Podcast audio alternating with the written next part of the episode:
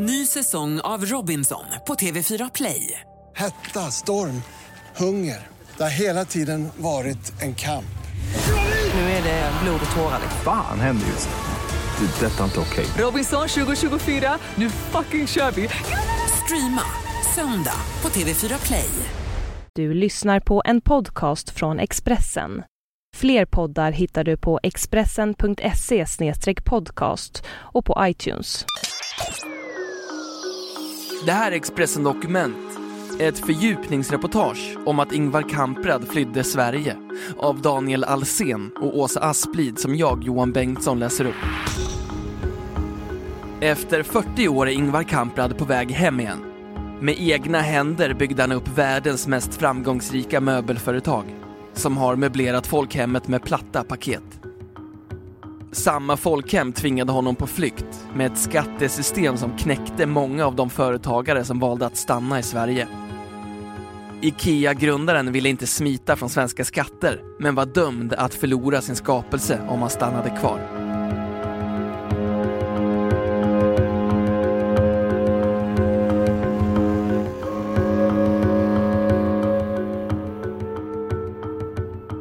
När det nya året började 1 januari 1973 hade Sveriges riksdag nyligen enats om en gemensam manifestation mot USAs krigsförbrytelser i Indokina.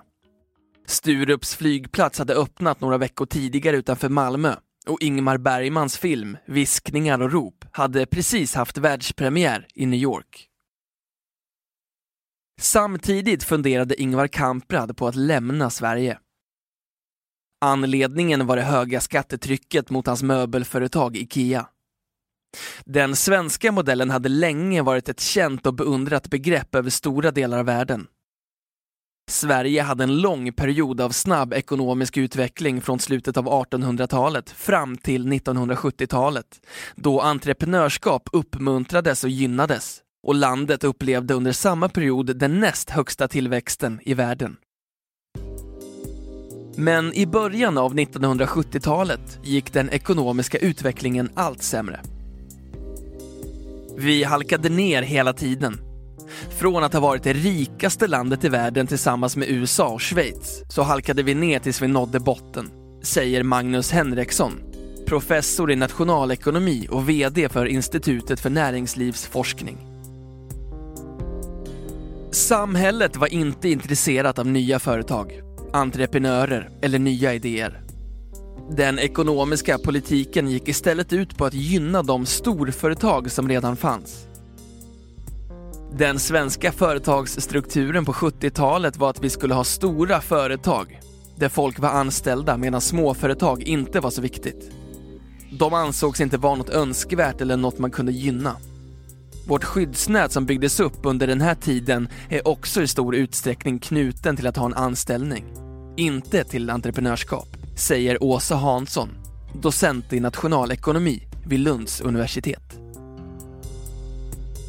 För Ingvar Kamprads del innebar det att hans företag höll på att gå omkull. Till slut bestämde han sig för att fly landet. Senare följd av bland andra företagsfamiljen Rausing och fastighetsmiljonären Fredrik Lundberg. Med den beskattning som fanns på privata företags förmögenhet så var han dömd att förlora hela sitt företag. Han skulle aldrig kunna betala den skatteskuld som skulle uppkomma och arvtagarna skulle aldrig ha en chans. Det var flera andra företag som också flyttade ut vid den här tiden, säger Bertil Torekull.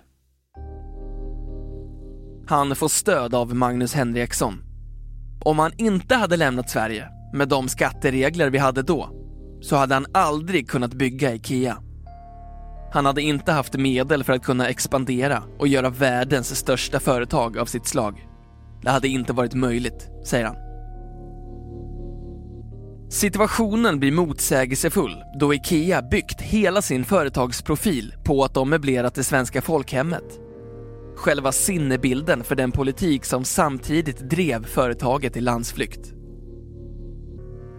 De platta paketen med möbeldelar som man skruvar ihop själv passade utmärkt i 70-talsandan. Där lyx och flärd var brännmärkt och det ansågs fult att tjäna mycket pengar. Egenarbete var obeskattat Då var det också rationellt att köpa varor med litet tjänsteinnehåll. I den meningen var de produkter som IKEA gjorde mycket anpassade till det högskattesamhälle som Sverige var på den tiden, säger Magnus Henriksson. Ingvar Kamprad startade sin entreprenörskarriär som femåring med att sälja tändstickor. Genom åren utökades sortimentet och de första paketen skickades till svenskarna 1955. Och tre år senare öppnades det första möbelvaruhuset i småländska Älmhult. Bertil Torekull beskriver en driven företagsledare som gjorde allt i sin makt för att rädda sin livsskapelse. Det här var en man som med egna händer hade byggt upp ett företag. Eftersom att han betalade en årlig förmögenhetsskatt på det här hade han blivit knäckt förr eller senare. Så blev det för många företagare. Det var många som inte överlevde, säger han. Han fortsätter. Ingvar Kamprad har aldrig varit en skattesmitare. Han skulle helst av allt ha stannat kvar. Vid samma tid som IKEA-grundaren flydde Sveriges hårda skattesystem skrev Astrid Lindgren ett mycket uppmärksammat debattinlägg i Kvällsposten den 10 mars 1976. Det var en saga som handlade om häxan Pomperipossa, en figur som Astrid lånade från skriftställaren Axel Wallengren. En dag berättade en vän att Pomperipossas skatt samma år skulle bli 102 procent. Dåvarande socialdemokratiska finansministern Gunnar Sträng svarade lite nedlåtande om Astrid Lindgrens räkneexempel att det begär vi ju inte att Astrid ska klara. I radion dagen efter noterade Astrid syrligt. Men jag begär att Gunnar Sträng ska klara det. Sträng kan berätta sagor, men räkna kan han tydligen inte. Vi borde byta jobb han och jag.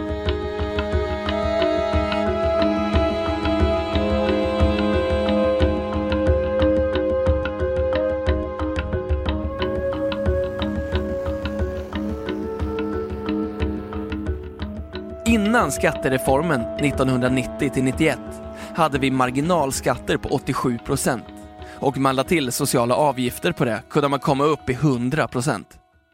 Man kan fråga sig varför man tillät ett sådant system, säger Åsa Hansson. Astrid Lindgren förblev trogen socialdemokrat i hela sitt liv. Men som historien går bidrog hennes vassa debattartikel till att Socialdemokraterna förlorade makten i valet samma år.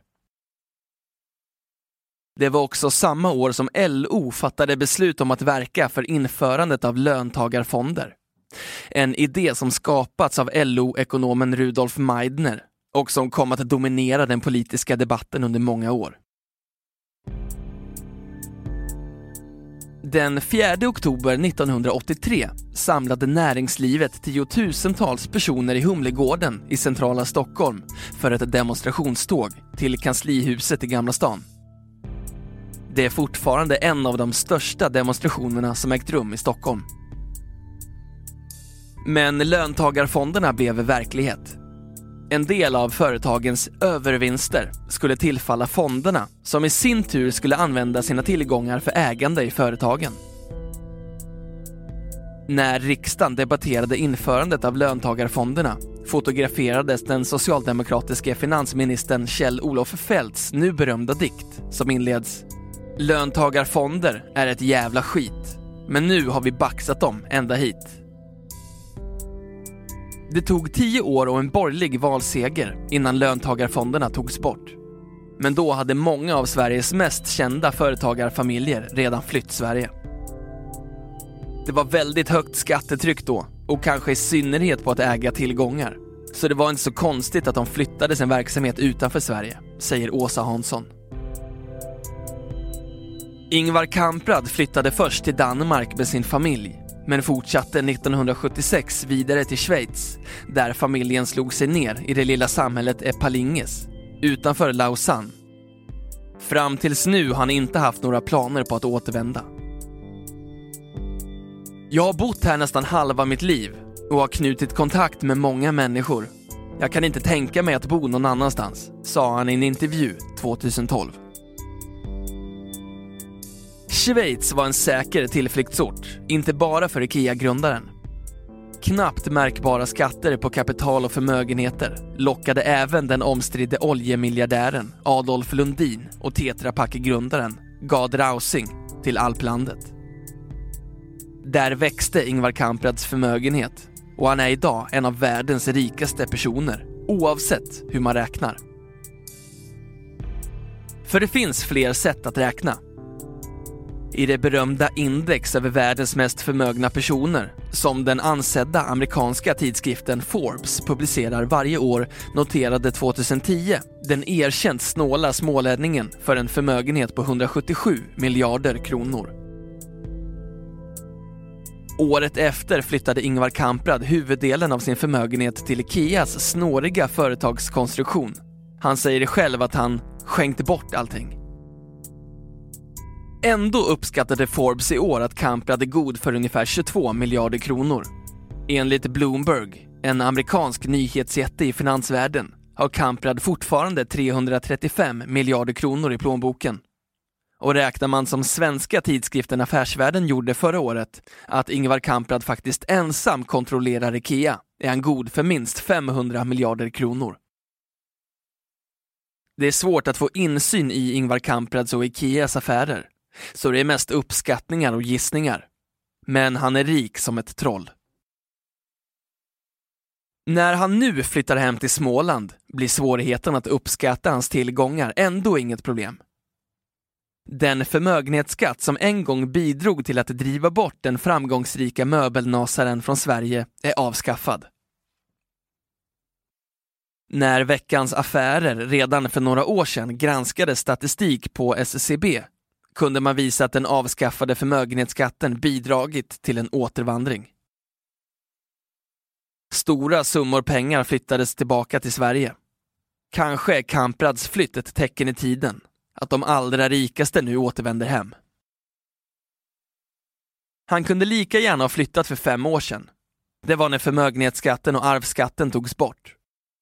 Därefter finns det väl inga argument för att inte flytta hem till Sverige, säger Magnus Henriksson och fortsätter. Det är klart att det kommer upp på agendan och folks radarskärmar. När Kamprad gör det så blir det ett statement som kan göra att fler uppmärksammar det. När IKEA-grundaren återvänder till Sverige gör han det till vaggan för sitt imperium, som har fortsatt att spela en viktig roll även under alla de år som han har varit borta. Älmhult är och förblir hjärtat i hela imperiet. Det är där som all produktutveckling sker. Hela tänkandet finns fortfarande i Sverige, säger Bertil Torekull. Du har hört Expressen Dokument, ett fördjupningsreportage om varför Ingvar Kamprad flydde Sverige av Daniel Alsen och Åsa Asplid som jag, Johan Bengtsson, har läst upp.